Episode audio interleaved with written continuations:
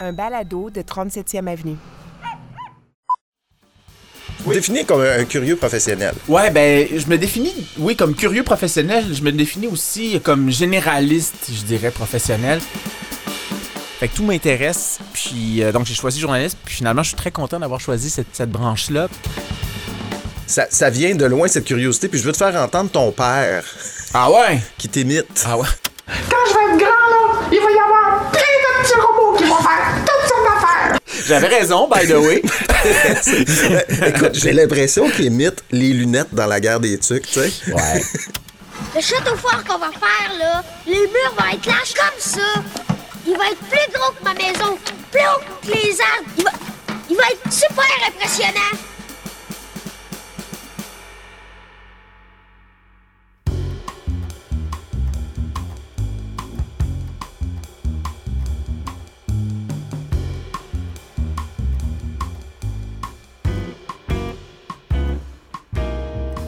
Allô, Steve Prou micro du Balado Les Écrans, le balado qui s'intéresse aux gens des médias.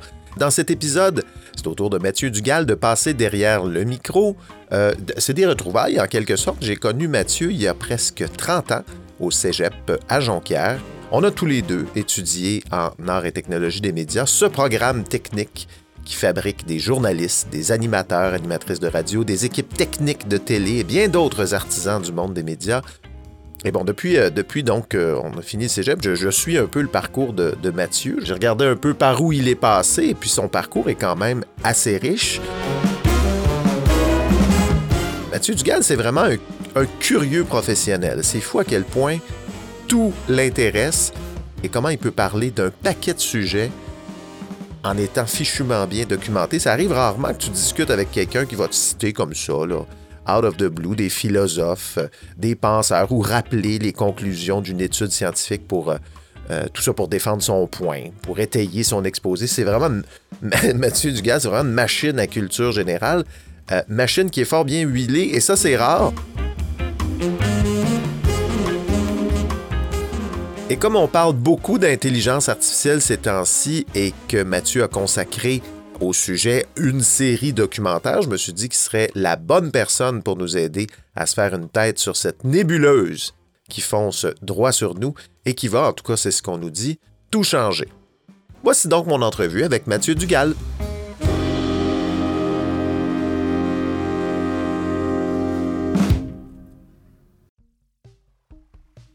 Savoir chaque jour, en seulement 3 minutes, ce qui se passe d'important au Québec et dans le monde, ça vous intéresse? Écoutez le balado Actualité Info Bref. Il vous donne chaque matin l'essentiel des nouvelles. Cherchez Actualité Info Bref dans votre rapide balado ou allez à la page audio à infobref.com.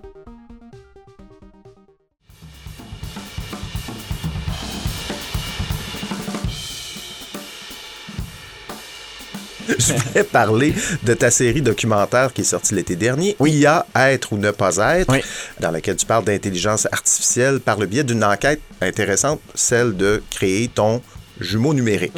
Euh, je veux pas que tu me racontes toute la patente parce que tu as accordé une super longue entrevue à Bruno Guglielminetti. Je vais la mettre dans Ben, mes... qui est toujours à l'affût. Qui est toujours à l'affût, euh, puis regarde, quel, je veux pas quel, faire... quel fictif, euh, Bruno? Absolument. Ouais, ouais, Euh, ouais. La série est toujours disponible sur ici tout.tv. Je sais Oui. pas si c'est disponible Oui, a- oui. ailleurs. Le- Oui, son- sur tout.tv, oui. Puis elle a son circuit diffusée. est terminé. de elle a fait euh, ici Télé, après ça, euh, ici Explora et RDI, puis là maintenant, elle est sur tout.tv. C'est sans doute la docu-série qui a vieilli le plus vite de l'humanité. Hey, c'est incroyable. Parce que c'est sorti l'été Ah, dernier, juste avant la vague chat GPT Mhm. où tout le monde s'est mis à utiliser ça. Qu'est-ce que t'as- C'était quoi ta réflexion sur ça? qu'on sort notre affaire, puis là, tout à coup, Écoute, je suis très content que de, de nos négos avec OpenAI, euh, parce que ça arrive vraiment, on leur a demandé, sortez ça là, comme fin de l'année 2022, s'il vous plaît, parce que notre série va commencer.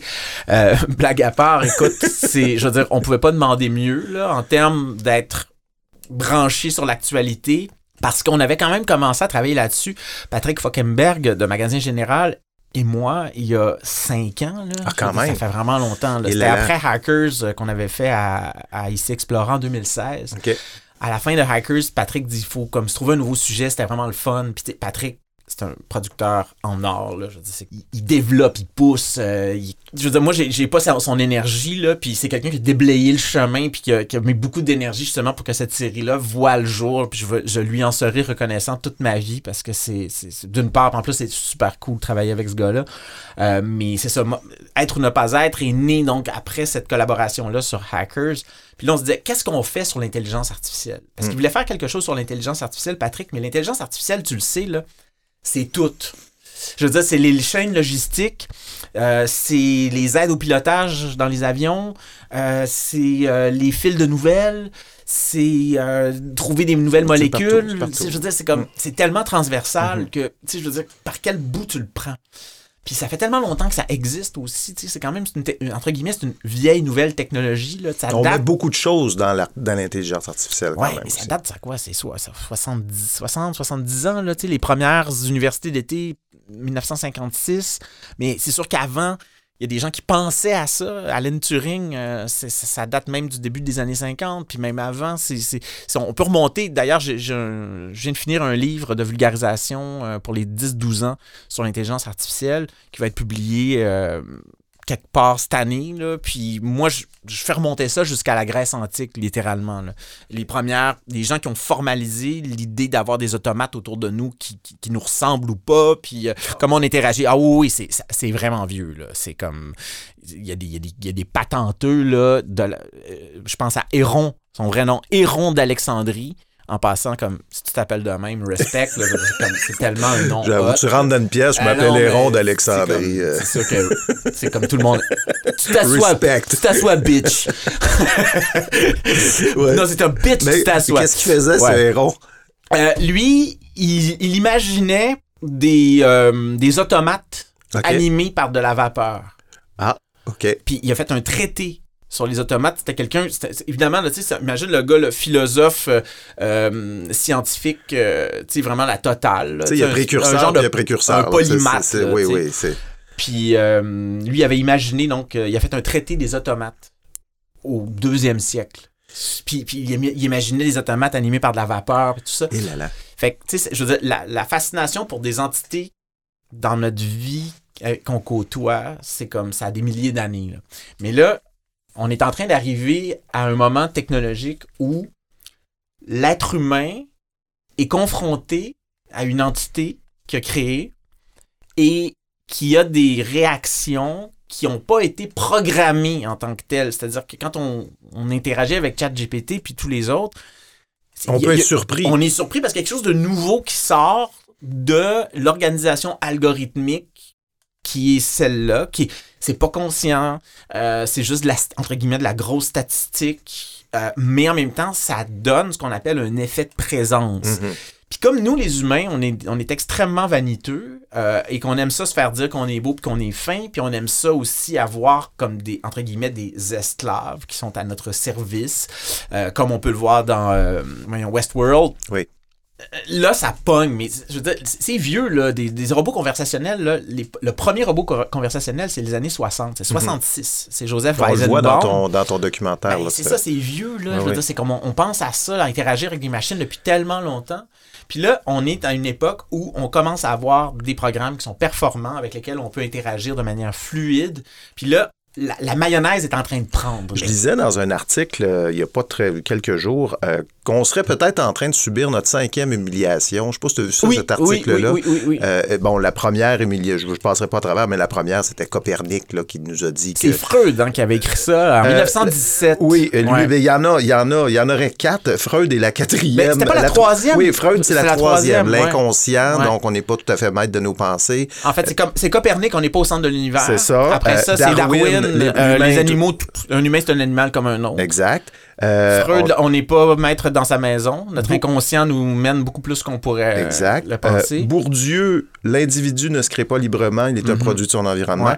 Et l'humiliation cybernétique, et ça, c'est un professeur de, de l'Université de Sherbrooke, là, Stéphane Bernacci. Oui, c'était dans le Devoir euh, récemment. Très bon, ça, très bon article. Exactement, Ouais, c'était ouais, dans le devoir. Penses-tu que. Parce que moi, je t'avoue, cet automne, j'ai vu les chats GPT. Je gagne ma vie en écrivant des mots. Euh, je vois aussi tous les trucs qui, qui- qui imitent l'illustration, les films maintenant. aussi, On est en train d'être capable de créer des- de la vidéo euh, par Mhm. IA. Puis c'est vrai que c'est comme, hey, pourquoi? C'est le fun de faire ça, nous autres, les humains, on aime ça écrire. Pourquoi on a. c'est, vrai que c'est comme, OK, une machine est capable de faire ça mieux que nous autres, quasiment. C'est très préoccupant. Euh, puis moi, je dois dire que j'ai pas fait mon nid encore sur ces questions-là. Puis je sais que je suis pas un grand spécialiste, je suis quelqu'un qui suit ça de très près. Mhm. Donc, j'ai pas fait, pas fait de maîtrise, j'ai pas fait de doctorat sur cette, sur cette question-là. Mais euh, d'une part, dans l'histoire de la techno, il y a toujours eu des paniques morales. On a toujours eu peur des nouvelles technologies. On avait peur que les trains, les gens s'asphyxient parce qu'il n'y aurait pas assez d'air, euh, parce que les trains iraient trop vite. Puis là, on se retrouve euh, plus de 100 ans plus tard. Puis là, on a encore une nouvelle technologie qui arrive, qui est vraiment... eh, On n'a jamais vu ça, là, littéralement, dans l'histoire. faut quand même le dire. Là. On a une compétition cognitive maintenant. Ouais, c'est ça, ça joue Nous, dans les humains. la machine à vapeur, dans le fond, ce que ça faisait, c'est que ça augmentait la puissance de notre bras. Puis les avions, c'était dans. C'est exactement la, la- la- la continuation de ça. Puis les autos aussi. Euh, mais là, ce à quoi on assiste, c'est vraiment pour la première fois une, une compétition au niveau de ce que l'on est capable de faire. Puis ce qui euh, notre, ce qu'on a toujours considéré qui était notre. euh, notre précaré, là. c'est vraiment notre exclusivité, nous les humains, là, c'est qu'on est capable d'émotion, on est capable de, de se projeter dans l'avenir, on est capable de ressentir le présent d'une manière subjective, hein, la fameuse métacognition. Euh, puis on se rend compte, par exemple, il y, a- il y a de plus en plus de, de- de- de- de- d'études, dans- par exemple, dans la, commis- dans la cognition animale, où on se rend compte qu'on n'est vraiment pas le seul animal là, qui a ça. Évidemment, on est capable de le dire, mais il y a plein d'animaux qui... La conscience de soi, chez les animaux, C'est pas. euh, re- on, on se rend compte qu'on n'est pas, c'est pas singulier, c'est pas, la- c'est pas que l'espèce humaine qui est Mhm. capable de sentir ça. Euh, Puis parallèlement à ça, on se rend compte qu'on est capable de simuler l'intelligence humaine, euh, non, des- des- certains aspects de l'intelligence humaine très très bien. Et dans un domaine où il y a de plus en plus de données, et la- les données nous ensevelissent littéralement, ben, qu'est-ce qui est capable de faire du sens dans ces données-là? C'est pas nous, c'est les algorithmes qu'on crée.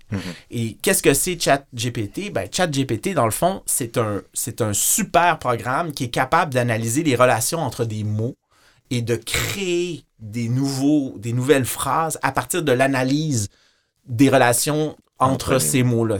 Dit simplement, c'est ça? Mais penses-tu, parce qu'on a vécu, toi et moi, euh, euh, depuis, euh, depuis qu'on dans, dans le monde professionnel, de grandes révolutions. Je pense à quand Google est arrivé. On a connu l'Internet avant Google. Google a tout changé.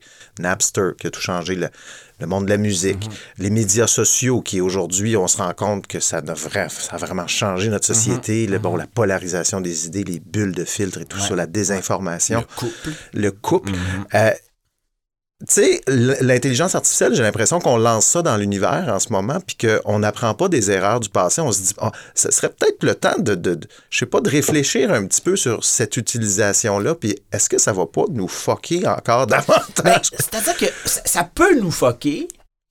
C'est- sûr que ça va nous fucker. OK? Ça, puis là, je veux pas être un, un- un technophobe, puis un ludite, puis dire Ah, ça n'a pas de bon sens, où est-ce qu'on s'en va, puis on perd notre humanité. Puis Mais juste ralentir, moi, c'est ce que, je- que c'est je... la question de l'essence de l'humanité. C'est parce qu'on se fait des idées sur ce que ce que c'est un humain, puis l'essence de l'humanité. Puis on, on s'est toujours mis un petit peu à côté, justement, du, du reste du vivant, puis au-dessus de tout ça. Puis nous, on, est, on, est au-dessus de ces, ces choses-là. Les animaux, ils meurent parce qu'on on utilise les ressources un peu trop. Puis, mais nous autres, on est au-dessus de ça. On se rend compte avec la crise climatique, c'est en train de nous revenir d'en face. là. C'est en train de nous péter à la figure. On peut pas continuer à consommer comme on consomme là. C'est scientifiquement, ce que je vous dis là, c'est pas de l'opinion. On peut pas continuer comme ça. Point barre.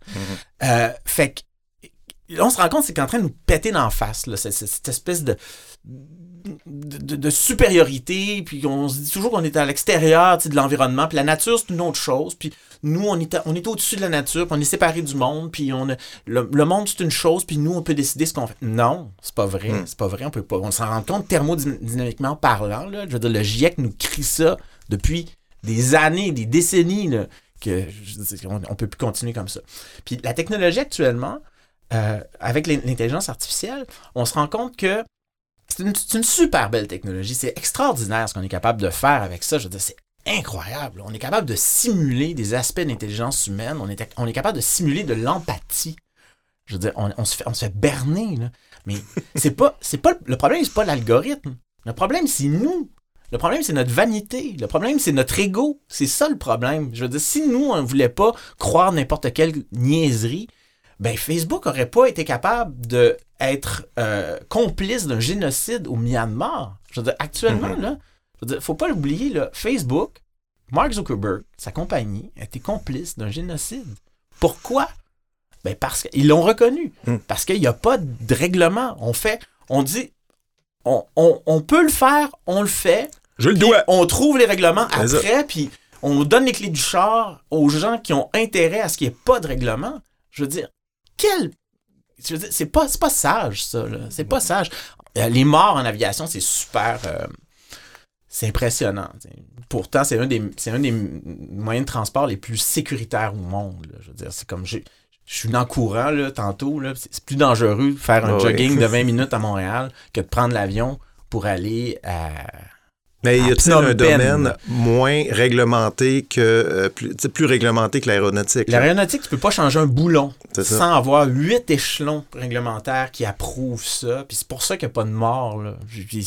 L'aviation aussi, c'est- un problème, ça pollue beaucoup. Beaucoup moins par avion qu'auparavant, mais de manière générale, ça pollue, ça pollue Tu plus. serais un partisan, donc, de, de réglementer Ben, massivement les Ben, médias sociaux et ben, l'intelligence mais- artificielle. Mais, mais pourquoi on le ferait pas? Je veux dire, on- dans tout- tous les domaines de la vie, il n'existe aucun système économique depuis la révolution industrielle qui s'est auto-réglementé lui-même de manière harmonieuse, sans externalité néfaste pour les humains, sans réglementation. Moi, pour les médias sociaux, j'étais un partisan de euh, rendre ça public, de, de, de, de- d'étatiser ça. J'ai pas si la recette. la- Moi, sincèrement, j'ai pas la recette. Je le sais pas. Il y a des gens qui, qui, qui, qui, qui ont pensé à ça beaucoup plus que moi, puis beaucoup mieux que moi. Mais enfin, il y a bien des gens également qui disent on ne peut pas continuer à faire ces choses-là sans qu'il n'y ait de réglementation. Je veux dire, il y a des réglementations partout. On peut pas aller à 150 sur l'autoroute. là. Il y a des raisons pour ça. Les autos doivent avoir de- les, les pare-chocs. Il y a des lois qui entourent la- la- les pare-chocs. Tout. Puis on laisse un, un être peu mature, je vais être vraiment très fin, comme Elon Musk, avec un pouvoir démesuré. C'est quelqu'un qui dit n'importe quoi, c'est quelqu'un qui donne de la place à des racistes, c'est quelqu'un qui donne de la place à des discours violents, c'est quelqu'un qui, lui-même tient des discours violents, sexistes, racistes. C'est quelqu'un qui a rien inventé de sa vie, on va le, on va le dire. là. Je veux dire, SpaceX, 100 60 ans de la NASA, là, il, ferait des, il, il enverrait des pétards. là. Il vendrait des pétards dans Il des, juste du pif. dans des... c'est juste Oui, c'est un, bon, c'est un bonhomme d'affaires. Mhm. Il n'a pas inventé Tesla, là. C'est un, c'est un bonhomme d'affaires, mais c'est pas un dieu. Et là, ce gars-là est à la tête d'un réseau qui est devenu littéralement. Moi, j'y vais de moins en moins Moi, sur Twitter.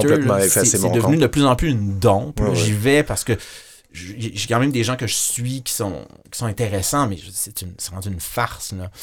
Et euh, on donne du pouvoir à quelqu'un comme ça, qui est aussi immature. Je veux dire, c'est ça les modèles aujourd'hui? Ben, est-ce qu'on lui donne du pouvoir ou on l'empêche pas de faire des choses? C'est parce qu'il n'y a pas ça. de loi qui entoure ça. ça, C'est ça le problème. C'est le free for all. Mhm. C'est vraiment, c'est littéralement. Et aujourd'hui, avec Le les free outils qu'on a, le free for all peut prendre des dimensions assez importantes dans notre société. oui, c'est-à-dire que la, la capacité de nuisance des technologies, elle est énorme. Ouais. Et pourtant, ce sont des technologies qui pourraient être extraordinaires, on va le redire. Dans certains cas, elles le sont également.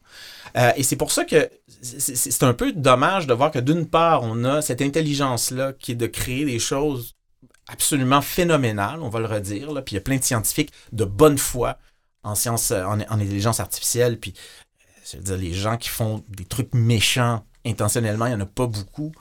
Mais c'est un peu dommage de voir que d'une part, on a ces outils-là qui peuvent être extraordinaires, et d'autre part, on n'a pas la sagesse de, de, de les réglementer. C'est pas. L'histoire économique, les exemples de choses non réglementées qui nous ont pété à la figure, là, il y en a plein. Il y en a plein, il y en a partout, partout. Encore aujourd'hui, il y a plein de domaines où c'est, ça va pas bien parce que c'est mal ou pas Mhm. réglementé. Euh, c'est- pas. Et le problème, c'est que peut-être que nous, on n'est pas prêts quand je dis nous, c'est les humains en général, à rogner sur notre supposée liberté individuelle, où on peut dire n'importe quoi, ce qu'on veut, à qui on veut, quand on veut. Euh, et on accepte le fait qu'il y a des gens justement qui représentent ça, qui ont, qui ont un pouvoir démesuré avec, euh, disons, une sagesse minimale. Et c'est dommage parce que ça, ça ne vient que, que, que, que, contrecarrer ce qui pourrait être des, des effets extrêmement positifs de ces technologies-là. Et les leviers aujourd'hui qu'on a avec ces technologies-là sont tellement énormes et tellement à à la- portée de tout le monde que l'effet démultiplicateur d'agents qui sont mal intentionnés est énorme, plus que jamais. je veux dire, euh, on dit que Luther, Martin Luther, euh, a profité grandement de l'imprimerie pour disséminer ses, ses idées il y a 500 ans, Mhm. puis que la réforme protestante aurait probablement, peut-être qu'elle serait arrivée, mais vraiment peut-être différemment, puis dans une, un, un ordre de magnitude beaucoup moins grande que ce qu'on a connu. Mais on dit que justement le protestantisme est une religion entre guillemets De l'écriture, de l'imprimerie. de l'imprimerie, une religion aidée par la technologie, Mhm. qui- qui est l'imprimerie. Donc aujourd'hui, qu'est-ce qui va naître?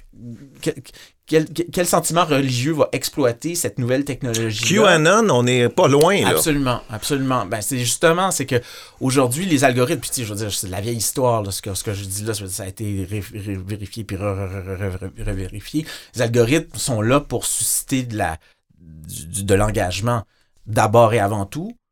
Puis qu'est-ce que ça donne? Ben, ça donne QAnon, ça donne le, le- le- ça donne le, le génocide au, au Myanmar. Je veux dire, on, on parle de, quand même de dizaines de milliers de personnes, là, parce que Facebook voulait pas réglementer ce qui se disait sur sa plateforme au nom de l'engagement et du profit. Euh, C'est ça là qui s'est passé. Et, et c'est il faut le dire, je veux dire, c'est- comme si on, s'en rend- on ne se rend pas compte de la capacité de nuisance. De, ben, en fait, on s'en rend compte, mais on, on- on a de la misère à trouver une pour pouvoir réglementer ça et on idolâtre des gens qui sont qui n'ont pas les capacités pour avoir le pouvoir qu'ils ont. Euh, et ça, c'est pas moi qui le dis. Je veux dire, j'écoute Scott Galloway, euh, Kara sur le- le- l'excellent balado Pivot. Ça ne fonctionne pas, même d'un point de vue du marché.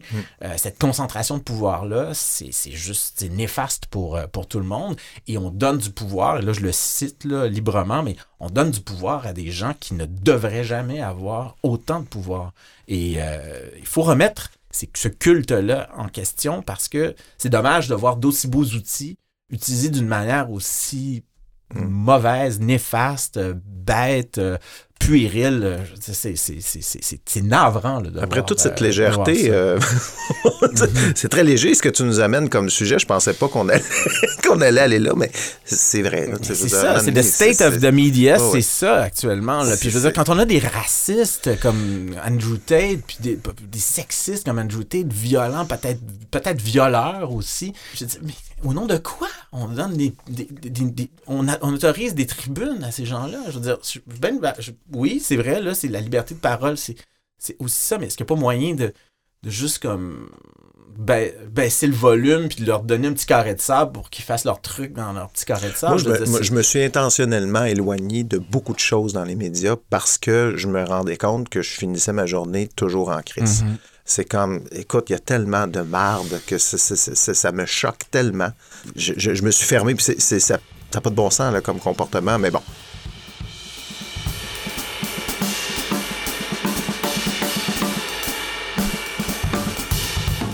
Parlons un peu de moteur de recherche, ton projet. Moteur de recherche, l'émission qui répond à vos questions en techno, sciences, santé et consommation. D'ailleurs, Ouais. est-ce que, tu, re- est-ce que tu reconnais cette voix? C'est pas, euh, c'est pas, un, c'est pas une AI. C'est Monia Chakri. Ah oui? Ouais, ouais, ouais. C'est Monia Chakri. euh, ça. au début, début de l'émission, euh, notre réalisatrice du temps l'avait mandatée là, pour euh, venir faire quelques voix pour présenter l'émission. Puis ça, ça me Ah. fait, ça me fait vraiment plaisir parce que j'aime beaucoup cette Ben fille. oui, ben oui. Actrice, réalisatrice, euh, la femme de mon frère, c'est tellement bon. J'ai pas vu son dernier. Mais Mona Chakri, moi, je, je l'adore. Je la connais de très loin. là. Je veux dire, je l'ai connue à Québec euh, au début des années 2000. Ok. Euh, C'était la blonde d'un de, un de mes amis euh, qui était étudiant d'ailleurs dans le temps en ATM. Puis c'est ça, ça fait, fait, un petit- fait quand même un bout qu'on se connaît. Puis je, je la vois comme évoluer. Puis tout. Puis ça, je veux dire, je suis en, en admiration totale pour ce qu'elle fait. On la salue. C'est tous les soirs de la semaine, euh, de, de 7h à 20h. Euh, vous avez répondu à... Ça fait combien de temps que ça existe, Moteur de recherche? On est dans notre cinquième saison. Cinquième saison Sauf déjà. que la première saison, c'était un hebdo, le vendredi soir à Ok. 19h. Après ça, on, est, on, est, on a été du lundi au jeudi à 19h, la deuxième année. Deuxième année, troisième année, c'était ça. Le Radio-Canada voulait plus, toujours Ouais, plus. en fait, ça, ça- ça- c'est un projet qui, qui- qui a bien marché dès le début. Fait que, Je trouve que ça ressemble un peu à 275 à l'eau Ouais. pour, pour adultes. Ouais, c'est un peu ça. Ouais, puis là, on est, depuis deux ans, on est cinq jours semaine, là, lundi, ouais, euh, vendredi. C'est notre cinquième saison. Oui, c'est 275 à l'eau, puis ce qui est drôle dans Moteur de recherche, c'est que ça n'a jamais été pensé comme étant une émission pour jeunes, pour les enfants. Sauf a beaucoup de, de parents qui écoutent leur émission euh, Moteur de recherche avec les enfants. Puis là, il y a plein d'enfants qui nous envoient des questions. Puis- Ah ouais? Oh oui, c'est régulier, là. Qu'on ait des questions d'enfants, puis on y répond aussi parce qu'ils écoutent l'émission. Je veux dire, moi, Ah ouais, moi je, je veux dire, je me sens extrêmement euh, choyé de savoir que les enfants écoutent l'émission puis aiment l'émission. Je trouve que s'adresser à des enfants puis pour qu'ils comprennent. On est tellement dans les médias pas- actuellement à mettre des silos. Ça, Ouais. c'est une émission qui s'adresse aux femmes de 45 à 54 ans. Tu sais, d'avoir une émission qui s'adresse à tout le monde Oui. puis que les enfants peuvent Puis écouter. que les enfants écoutent, puis qu'ils comprennent, puis qu'on s'adresse à eux, parce que, tu sais, en même temps, je veux dire, on est le soir, la Mhm. semaine, 7 heures, je veux dire, on parle de sujets que des fois qui sont quand même assez raides. On parle de trous noirs, puis de... Là, cette semaine, on avait euh, une spécialiste des cadavres, la décomposition des cadavres, là. C'est extraordinaire, mais c'est ça, mais c'est comme... C'est très large, très comment, euh, comment on peut apprendre à mieux prononcer. euh, on a une, une, une- une linguiste, en- une orthophoniste, pardon, en résidence. Fait que, tu sais, c'est- super large. Fait que, tu sais, à 7 heures, la soir, la semaine, faut que tu sois un peu, tu sois capable de bien vulgariser, puis que ça soit un peu euh, rythmé, puis que, tu je dis toujours qu'on est une émission qui traite de choses sérieuses en se prenant pas trop au sérieux. On, on a développé, une, disons, des rétroactions très fortes avec le public au cours de ces années-là, puis les gens embarquent beaucoup, là, parce qu'on a tellement de questions. C'est Ouais, vraiment vous en recevez, ça, c'était ça ma question. Vous en recevez combien, Ah, par semaine, des questions? Ça C'est- dépend. là. Y a- des fois, il y, a des, il y en a des semaines où c'est moins, des semaines où c'est plus, mais je dirais que plusieurs dizaines par semaine. On est rendu à deux. On, on a répondu à plus de 3000 questions depuis le début de l'émission. Puis on en a en banque actuellement 2700 à peu près dans Ah. Fait tous les que, domaines. euh, y a- Oh, y a, y du Des fois, ça peut prendre du temps. Si vous posez une Oui. question, ça, ça se peut Oui. que ce soit pas cette saison-ci. Euh, oui, ça arrive que des fois, on en répond à une question qui a été posée l'an dernier. Des fois, il y a des questions qui arrivent très bien dans l'actualité. Fait que là, dans ce temps-là, elle, elle va être répondue plus rapidement.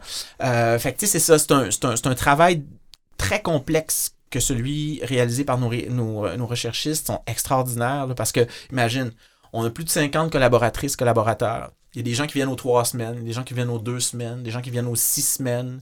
Euh, après ça, nous, on a aussi un- une obligation de parité. Moi, j'y tiens. Mhm. de- depuis la, la sphère, la- la- depuis la moitié de la sphère jusqu'à maintenant, là, pour moi, les programmes, les projets où je suis, il y a la parité. Fait que là, on compte aussi. C'est quoi le pourcentage homme-femme? Ah ouais. Puis des fois, ben, c'est ça, on va, inventer, on va inviter quelqu'un. Est-ce que toutes les émissions Radio-Canada font ça ou c'est pas une règle? pas. là? C'est- Je, pense pas que c'est dans les règles. Je pense que les émissions, ils tendent. Là. On a quand même.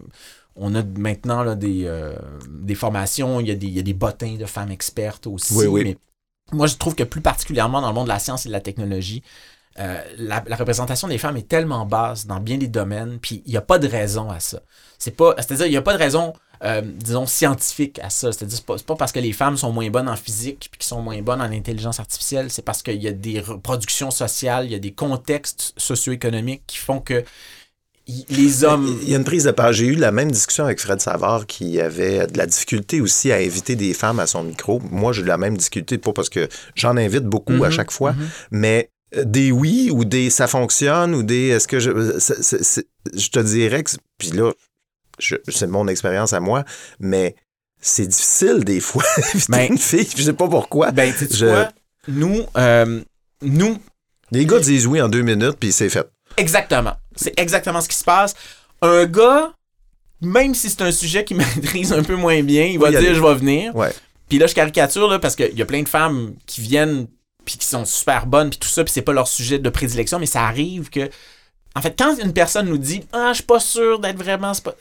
à 100%, c'est des femmes. Fait que il y, a- y y aussi ça. Puis moi, je trouve que c'est important dans les médias aussi que on a, on a un- un- une responsabilité en tant que média public également d'être représentatif des tendances, des courants qui animent la société. Puis dans le monde scientifique, tous les scientifiques le disent, c'est un problème, là, le fait qu'il manque des femmes dans certains domaines. C'est un problème de, de société, c'est un problème pour faire de la bonne science, c'est un problème d'accès à des jobs payantes, c'est un problème de représentativité. Puis pour la diversité aussi, ça également, ça joue. Là, puis nous, c'est notre prochaine étape, ce qu'on veut faire.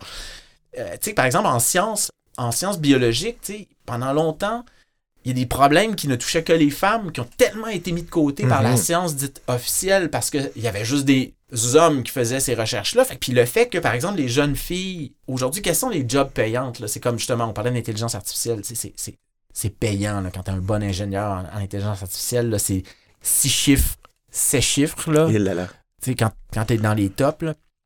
Mais si c'est des jobs où, justement, il y a un boys club, puis ça, ça crée des sacrés problèmes. Là. Emily Chang, euh, qui est journaliste à euh, c'est, euh, Bloomberg, à San Francisco, a fait un livre là-dessus, Brotopia, sur l'aspect extrêmement euh, glauque qui vient avec le fait que dans bien des domaines, euh, des VC, venture capitalistes, euh, les ingénieurs, euh, les, les patrons dans la Silicon Valley, ben, c'est des boys clubs, puis c'est toxique, là, mais toxique. là. Ils tombent dans, dans fait- plusieurs domaines, ces boys clubs-là tombent, euh, mais il en reste. en- les, les TI, c'est Ouais. vrai que. puis c'est important qu'on ait ce, ce- ce- ce rôle-là, nous, Mhm. comme médias, pour que les jeunes filles qui nous écoutent, là, ben, sentent que c'est normal qu'il y a une fille qui est en ingénieur informatique, puis que c'est normal qu'il y ait une fille qui est euh, biologiste, puis que c'est normal qu'il y ait une fille qui est en train de faire de la cybersécurité, puis qui est une des top chercheuses dans le domaine. C'est c'est sûr que si on s'en tient, mettons, si on fait juste reproduire ce qui existe, on va avoir 80% d'hommes, puis 20% de femmes, puis les femmes, ça va être comme justement la portion congrue.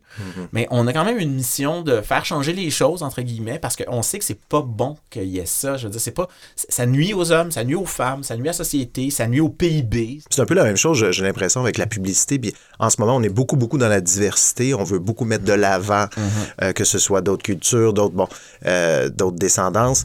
Euh, on doit faire ça, j'ai Ben, l'impression. Tu sais, euh, Ursula Le Guin, qui est une autrice de, de science-fiction, a fait euh, un livre. En fait, j'ai pas lu son livre, j'ai lu cette anecdote-là dans euh, le livre d'un éthicien de l'intelligence artificielle qui s'appelle Martin Gibert, qui Oui. est vraiment. euh, les robots, là, oui, je l'ai vu. c'est quoi ça?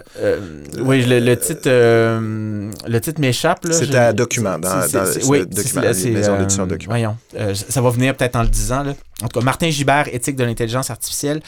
Euh, et il racontait donc cette anecdote que dans les c'est une société où tout va super bien, mais pour que tout aille super bien, il y a une personne, une personne qui est dans un sous-sol quelque part puis qui souffre vraiment beaucoup. Est-ce que c'est juste une société qui fonctionne bien parce que il y a quelqu'un qui souffre quelque part? Puis là, c'est juste une, euh, Mhm. une personne. Puis je trouve que cette, j'aime beaucoup cette, euh, Cette manière, cette image-là, puis cette manière de concevoir aussi, parce que, tu sais, moi, je suis un homme blanc au Québec, puis je sais, là, il y a des gens qui vont peut-être... euh, qui montent sur leurs grands chevaux à chaque fois qu'on entend ça, là, mais c'est vrai que les hommes blancs sont privilégiés. Là. Je veux dire, moi, j'en ai jamais eu de problème. là. Je me suis jamais fait agresser. J'ai jamais eu de problème de discrimination. Euh, quand j'appelais pour avoir un appartement, c'était toujours oui, oui, oui. J'avais pas l'accent hein, afro, nanan. Mhm. Euh, tu sais, je me suis jamais fait ref- refuser une job parce que j'ai jamais vécu de stress parce que j'étais noir ou que j'étais d'origine maghrébine. Euh, je dire, oui, je suis privilégié. Puis dans les universités, là, les femmes profs, là, c'est pen- pendant des siècles, à Cambridge, tu sais, des grandes universités, il n'y avait pas de femmes. Point. Mhm. Point. Puis, puis c'est- fait que c'est- c'est c'est juste comme un homme blanc en Occident, t'es privilégié. Puis tu t'en rends pas compte. Moi, je, je trouve qu'il faut, faut au moins, que- faut au moins s'en rendre compte, là. Puis dire, bon, écoutez, moi, ça- je l'ai eu facile parce qu'il y a des prédispositions sociales qui font que je, je l'ai facile. Puis c'est pas tout le monde, évidemment, il y a des différences individuelles, mais quand t'es un, quand t'es un, un afro-américain, puis quand t'es un immigrant de couleur, diversité, ça s'ouvre pas aussi facilement là, les Mhm. portes. Puis pour les femmes, c'est pas c'est la même chose. C'est scientifique là, de dire ça. C'est Mhm, pas, pas une opinion. Là. Alors, euh, il faut que avoir la sagesse de regarder cette science-là, puis de dire, bon, comment on change ça? Puis oui, il y a des excès de part et d'autre. Mais ça veut pas dire parce qu'il y a des excès que la science sur laquelle c'est basé, que c'est pas bon. Fait que c'est pour ça aussi qu'il faut, je pense que comme média, il faut être conscient, surtout quand tu traites de science, de cette science-là là, qui montre qu'il y a des inégalités, puis il y a des reproductions d'inégalités également. Puis si tu si n'essayes pas de combattre cette inertie-là, ben ça va juste se reproduire, puis se reproduire. Fait que tu sais, je veux pas tomber dans les discours militants, puis euh, de dire oui, il faut faire de, de- de l'action, puis pas ça, c'est juste dire oui, ça existe, Mhm. ces, ces problèmes-là, puis il y a des gens qui l'ont moins facile que d'autres parce qu'ils sont nés femmes, parce qu'ils sont nés trans, parce qu'ils sont nés noirs, parce qu'ils sont immigrants. Fait que c'est juste. Moi, je veux faire preuve d'humanité. Je veux dire, quand je fais mon travail, là, je veux dire, je le sais bien. là, Ça ne donnerait pas une bonne émission si vous étiez quatre gars autour de la table non plus. Là. Ben, moi, on moi, on- serait- on même plus habitué à ça. Ça m'intéresse même pas. Même pas. Ouais, ça, c'est- je veux dire, c'est comme. je- je- tu sais, je veux dire, moi aussi, j'ai mon ami, là, puis que je vais, je vais jouer à PlayStation avec, puis on va niaiser sur le divan, puis que. Oui, il y a ces situations-là, puis j'ai des amis de filles aussi avec qui ça va être d'autres choses, puis j'ai même des amis de filles gamers, là. Dire, C'est comme maintenant, c'est ça aussi. fait que, tu sais, c'est juste de rendre, se rendre compte que la société change, là, puis que. À un moment donné, il y a des gens là, qui montaient sur leurs grands chevaux parce que les femmes voulaient voter. Là. Oubliez pas ça. oui. là. Non, mais je veux dire, c'est comme. C'est comme, il y, il y avait des gens là, qui se Ouais, ouais, pensaient ouais. vraiment aussi hot que des gens aujourd'hui se pensent hot en disant là, qu'il Uh-huh. Faut faudrait pas que ça faut- change. faut pas reculer là. très loin. Là. Puis les suffragettes, là, je veux dire, euh, qui étaient euh, nourries de force, là, parce qu'elles faisaient des grèves de la faim, c'est comme, c'est pas, ça fait pas longtemps. Non, il faut là, juste, en regarder des, Angleterre. faut juste regarder des vox pop de Radio-Canada, des archives de Radio-Canada de, de il y a 30 ans. Puis déjà, on voit que, à quel point ça a changé la société, puis pour le mieux.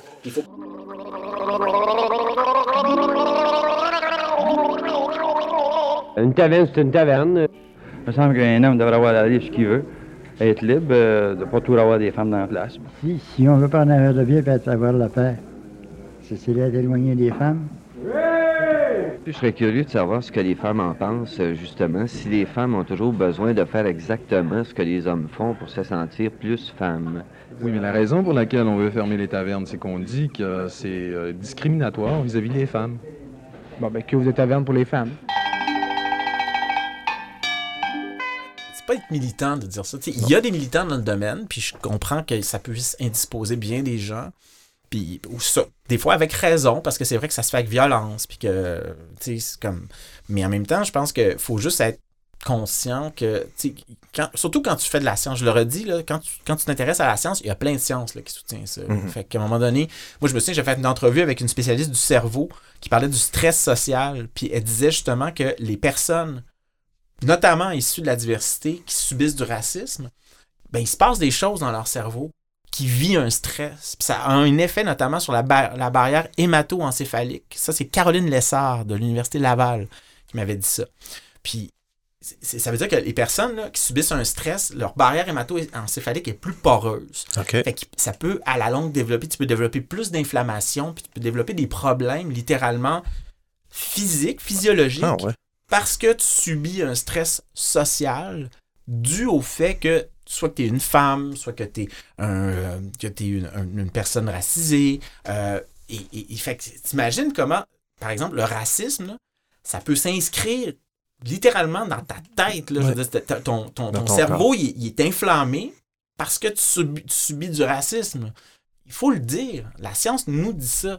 Fait que il faut avoir la sagesse aussi de dire, OK, bon, il y a des situations qui sont inacceptables pour bien des gens, puis c'est prouvé, là. C'est pas, pas de l'opinion. Fait que c'est ça aussi, là, qu'il faut... euh, En tout cas, l'infolette que tu vas commencer pour moteur de recherche, parce que là, tu commences ça là. Ouais, ben, je suis rendu à ma cinquième, là. Rendu à ta Euh, cinquième, ouais, j'ai ouais, entendu ouais. un. OK, que moi, je t'écoute. Moi, tu vois, j'écoute pas ça à 7 heures. J'écoute ça en balado. Que- Mais c'est ça, mais j'en parle pas si souvent non plus. J'en parle pas si souvent non plus, là, mais euh, je devrais, là, parce que je suis un, un très mauvais euh, marketeur de, de moi. là. Mais, euh, mais le média, le média infolette, parce que c'est la dernière chose que, que tu fais, euh, c'est vrai qu'il y a une renaissance de l'infolettre. Hein? C'est, c'est- Mm. Moi, je, je reçois maintenant des. Pourquoi? Pourquoi tu as eu le goût de faire une infolette, toi, en Ben, parce que j'en- 2023? Parce que j'en consomme beaucoup, premièrement. Je mais justement, comme toi, là, un peu une, une écœur en titre là, de certains réseaux sociaux. Juste comme j'ai de la misère là, à aller comme sur Twitter, entre autres. Mais moi, je suis abonné à, comme toi, là. Paquet d'infolettes. 2 millions d'infolettes, beaucoup trop, là, je les lis pas toutes. Là. Ouais. Euh, mais j'aime ça, me faire parler comme à, tu sais, une, une relation comme un à un. là. La personne m'écrit Mhm. Bonjour, Nana, cette semaine, je te propose telle, telle, telle affaire. Ce petit côté-là aussi, slow média, tu ouvres un courriel, tu n'es pas comme avec toutes les notifications. On s'affranchit des plateformes aussi. Ouais, ouais, ah, aussi, beaucoup, beaucoup, beaucoup. Quoique Substack a un sérieux problème de désinformation, là. c'est comme, c'est vraiment dégueulasse.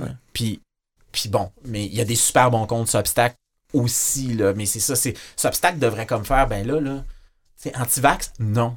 Il n'y a pas de science, là. Désolé, il n'y en a pas. là. On répète comme- les mêmes affaires qu'avec Facebook. T'as pas le droit de dire que les vaccins tuent du monde.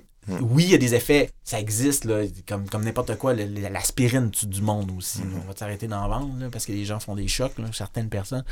Mais c'est ça, les vaccins nous ont sauvés. L'ARN nous a sauvés au cours des dernières années. Il faut le dire. Les gens qui disent que c'est faux, ils n'ont pas raison. C'est pas, pas soutenu par des faits.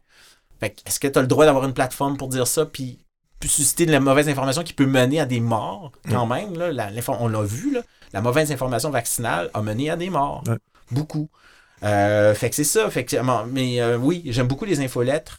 Euh, je voulais aussi faire vivre des contenus de moteurs de recherche parce que je suis conscient que les gens qui écoutent l'émission ne sont pas là collés sur leur radio du lundi au vendredi à 7 heures ou même. Je me suis pas encore abonné à ton infolette, mais je vais le faire.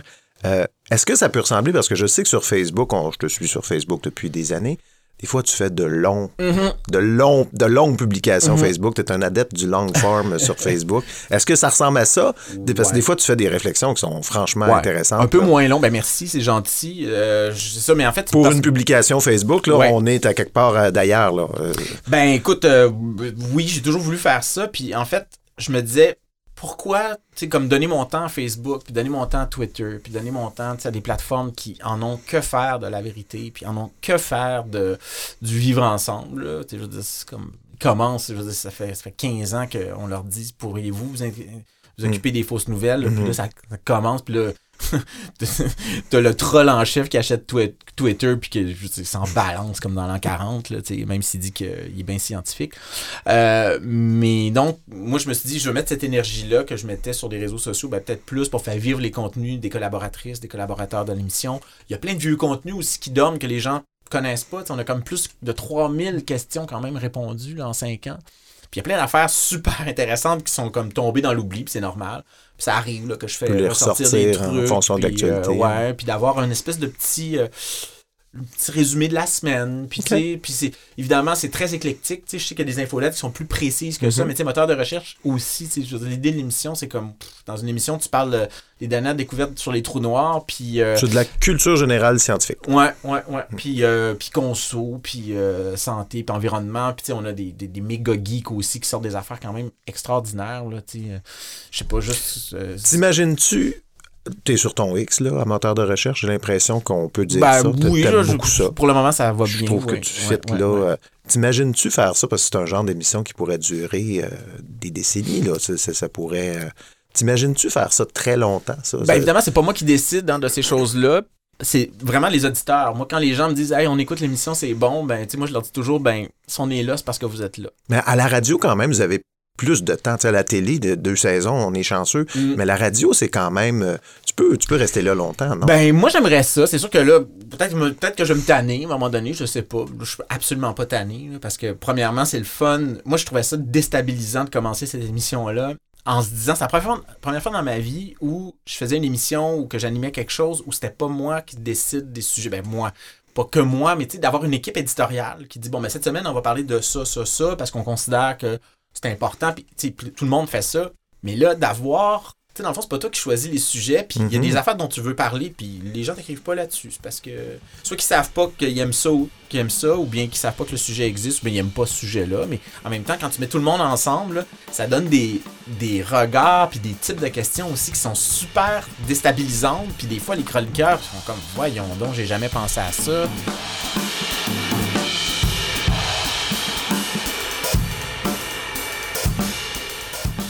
Hey, merci beaucoup, Mathieu, de ton temps. Mon Dieu, ça fait. Je pense que c'est la plus longue entrevue. Ah ouais? Ouais, ouais. Excuse-moi, c'est comme une histoire captive, puis un micro. là. Ah, moi, je suis là. Je te- ben, que- Écoute, je t'écoute, je trouve ça super intéressant, ça me- ça m'impressionne. Mais euh, comme la- l'intelligence artificielle t'intéresse, j'ai demandé à une intelligence artificielle célèbre, qu'on ne nommera pas, de te poser une dernière question pour conclure cette entrevue. Et voici la question qu'elle m'a suggérée. Excellente question. Est-ce que tu as des rêves que tu aimerais réaliser dans un futur proche ou lointain? Disons, un rêve très égoïste, très, très égoïste. Euh, moi, je suis un fanatique d'avion. J'aimerais ça piloter à un moment donné un avion, mais tu sais, je sais, c'est super polluant. Puis je moi, je pense beaucoup à mon empreinte carbone. Puis euh, il y a comme quelque chose d'irréconciliable, si tu veux, dans le fait de devenir pilote, puis de vouloir comme avoir. Mais je suis un fan. Mon frère, est, mon- un de mes deux frères sont Ça pourrait être un pilote. montgolfière, c'est moins polluant. Oui, ou un planeur, peut-être. Ah peut-être. Euh, Mais il faut quand même un avion pour, Ouais, pour le monter, mais c'est ça, une fois qu'il est parti, ça va. Ouais. Euh, je suis un grand, grand, grand amateur d'aviation. Euh, et disons un rêve de manière plus, plus globale, plus. euh, c'est sûr que. Est-ce que je suis en train d'y participer? Moi, je trouve que la, la communication de la bonne information scientifique puis des faits sur notre monde, c'est comme quelque chose qui c'est un, c'est un- c'est un- Une mission qui est jamais finie là, Mhm. puis que j'ai dans le fond qui m'anime beaucoup beaucoup puis je- je- je- c'est sûr que ça sera jamais fini ce travail là parce que la désinformation est tellement forte tellement séduisante mais je trouve que de participer en tout cas un petit peu à ma manière puis c'est vraiment une toute petite brique là, puis je sais que je suis pas seul puis qu'il y a plein de gens qui le font super bien tu sais dans- je pense à Boucard je pense aux gens de découverte euh, Des décrypteurs. euh, les décrypteurs euh, également, tu sais, qui sont qui font vraiment un super travail. Puis d'autres médias également, tu sais, je, je suis des gens dans plein de médias ici qui font un, un travail vraiment super. Mais je trouve que de réussir à parler de faits, de science, à l'extérieur des idéologies. Mais bon, les historiens des sciences vont dire qu'il y a aussi de l'idéologie, mais bon, on ne rentrera pas dans ce domaine-là, là, mais juste comme, communiquer les faits. Communiquer, tu sais, qu'est-ce qu'on a de mieux d'informations à ce jour sur les, ce qui nous entoure dans le monde? Mhm.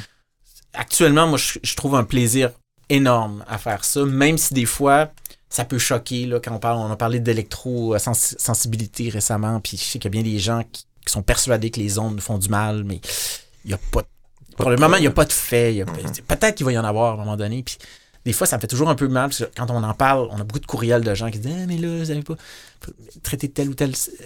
Mais c'est ça, tu sais, il y a des sujets qui sont très controversés, mais en même temps, c'est ça. c'est faut garder toujours un peu d'humilité et dire ça se peut, par exemple, que les faits d'aujourd'hui changent avec ce qui est arrivé en science. Mhm.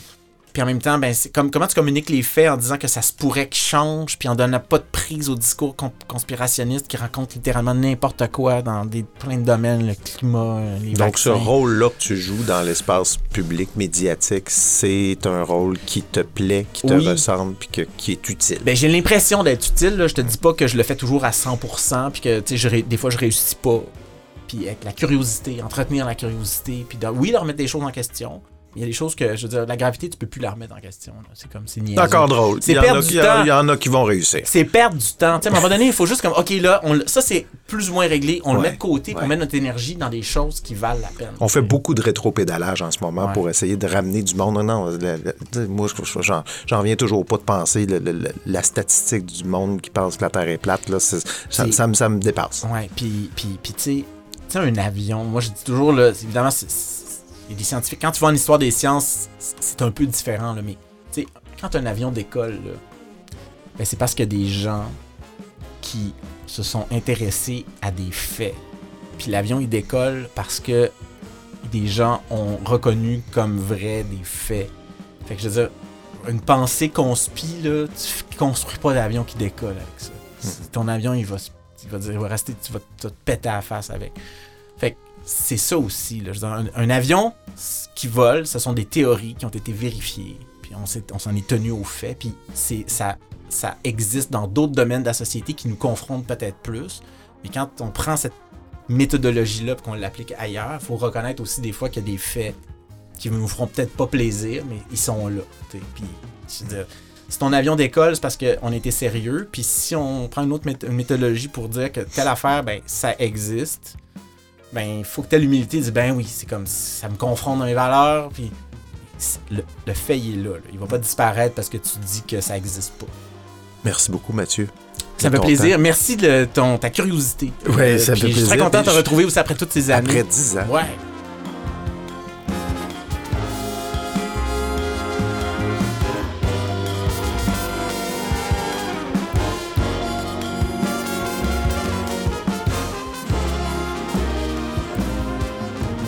Ben voilà, c'est tout pour cette semaine. Merci d'avoir été là. Je rappelle que Mathieu Dugal anime tous les soirs de semaine l'émission Moteur de recherche à ici Radio-Canada Première.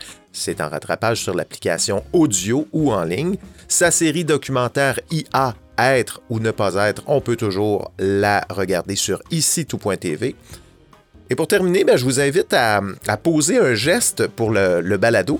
Et puis, je, vous annonce qu'il y en a plusieurs que vous pouvez poser si vous aimez ce que vous, ce que vous venez d'entendre, si vous aimez les épisodes, si vous êtes un, ou une habitué du balado. Le premier geste, je vous invite à suivre l'émission et à lui donner une note sur Apple Podcast, sur Spotify, sur YouTube ou toute autre plateforme d'écoute qui a volé votre cœur. C'est un petit geste gratuit qui signale aux algorithmes qu'il y a quelque chose d'intéressant qui se passe ici. Donc, c'est un moyen d'aider ce balado à se faire découvrir par encore plus de gens. Le deuxième geste est aussi gratuit. Abonnez-vous au groupe Facebook du balado Les Écrans. Cherchez le nom du, ba du balado là, sur Facebook, vous allez le trouver. On est rendu quelques centaines pour l'instant. Il commence à y avoir une petite activité. Moi, je partage des commentaires, des suggestions, des réflexions sur le monde des médias. Le troisième geste est toujours gratuit. Je vous invite à vous abonner à l'infolette Les Écrans. Je l'envoie aux deux semaines, donc n'ayez pas peur, je ne vais pas vous inonder de messages tout à coup. On s'inscrit via lesécrans.ca. Le quatrième geste, bon, il y a cinq gestes en tout, là, j'aboutis, inquiétez-vous pas. On peut maintenant soutenir le balado euh, par un abonnement Patreon. Alors, euh, considérez le tout comme un pourboire. Hein. Moi, c'est comme ça que je le vois. Hein, un petit pourboire. On se commande des fois une pizza, ça nous coûte euh, autour de 3-4 dollars juste pour le livreur euh, qui, a, fait l'effort de prendre son char pour venir nous porter tout ça. Euh, moi, je ne veux pas me prendre pour un autre, mais je pense que le travail dont vous venez de profiter mérite un petit pourboire. Et pour le prix d'un petit café, là, on parle de 2 dollars par mois, vous pouvez soutenir ce balado. Faut quand même comprendre que ça me prend l'équivalent d'une grosse journée de travail par épisode. Euh, je me dis, si vous aimez ce que vous entendez, si vous aimez le fait que ce balado soit indépendant, qu'il n'y ait pas de publicité, qu'il n'est pas relié non plus à aucune machine médiatique, donc euh, je suis complètement indépendant, ben, votre contribution est appréciée.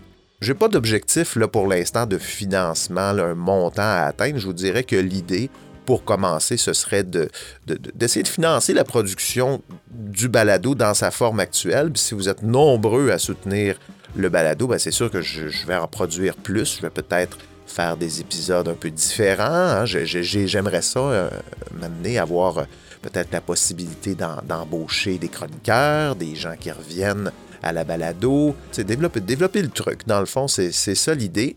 On le fait en soutenant euh, le balado via Patreon. Vous allez trouver le lien dans les notes de cet épisode.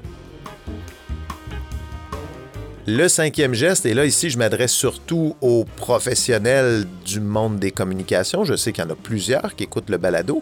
Euh, ben, vous savez que les écrans, c'est un peu un, un, portfolio, un showcase en bon français. Euh, L'idée, c'est quand même de montrer le travail qu'on peut faire en balado chez 37e Avenue, qui est l'agence de contenu que je dirige. Donc, si vous avez une idée de balado, vous avez besoin d'un studio d'enregistrement pour un projet audio, votre organisation veut s'investir dans le monde des balados sans trop savoir par quel bout prendre cette affaire-là, ben contactez-moi toujours euh, via lesécrans.ca. Chez 37e Avenue, on produit des contenus en général, dont des balados pour tout type d'organisation.